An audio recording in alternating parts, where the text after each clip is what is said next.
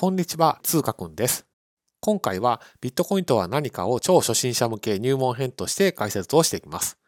で今回も前回と同様にアカデミーバイナンスのサイトを参考にしています。目次はこちらの通りです。まず第1章でビットコインとは何なのかについて、あまりそのテクニカルな話ではなくて、まあ、超入門知識を少しお伝えしておきます。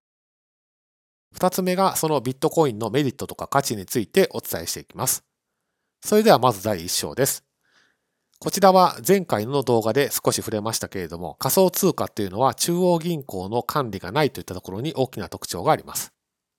まず法定の通貨、まあ、日本円とか米国ドルとかですけども、そちらは基本的には目に見えるもので、まあ、中央銀行が管理をしています。ですから、市場に出回っているお金の量とかを中央銀行が管理をしているということです。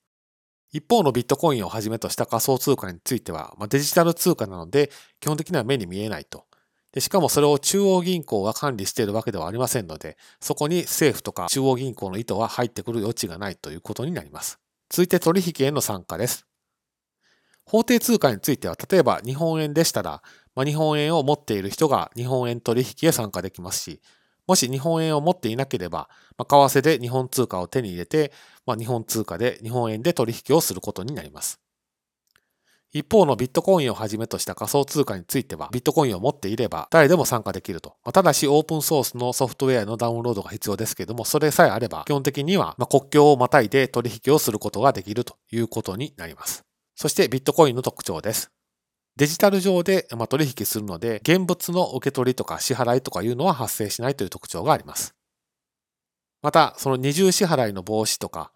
まあ、時間とか場所を気にせずに取引をすることができると、まあ、非常に手軽な取引手段であるといったところも大きな特徴の一つです。続いて第2章のメリットとか価値についてです。まずはメリットです。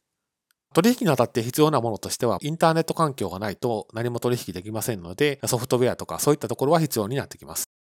それさえあれば元でのお金も必要ですけれども、メリットとしてはデジタル通貨なので取引先の国の通貨を使わずに世界中で使えるという非常に大きなメリットがあります。続いて価値です。中央銀行が管理していませんので、まあ、安全に国境を越えて取引に使うことができるというのが大きな特徴です。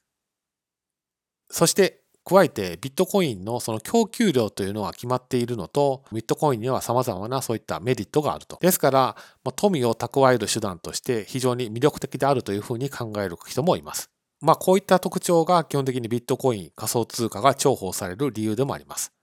まあ、国境がないとか、二重支払いが防止できると。で、まあ、供給量が決まっていると。まあ、そういったところが富を蓄えるのに役立つと。だから、まあ、ビットコインを手に入れたいと思う人がいると。まあ、そういうような背景となっています。今回の動画の内容は以上となります。ビットコイン超入門の2回目はビットコインの仕組みを紹介していく予定にしています。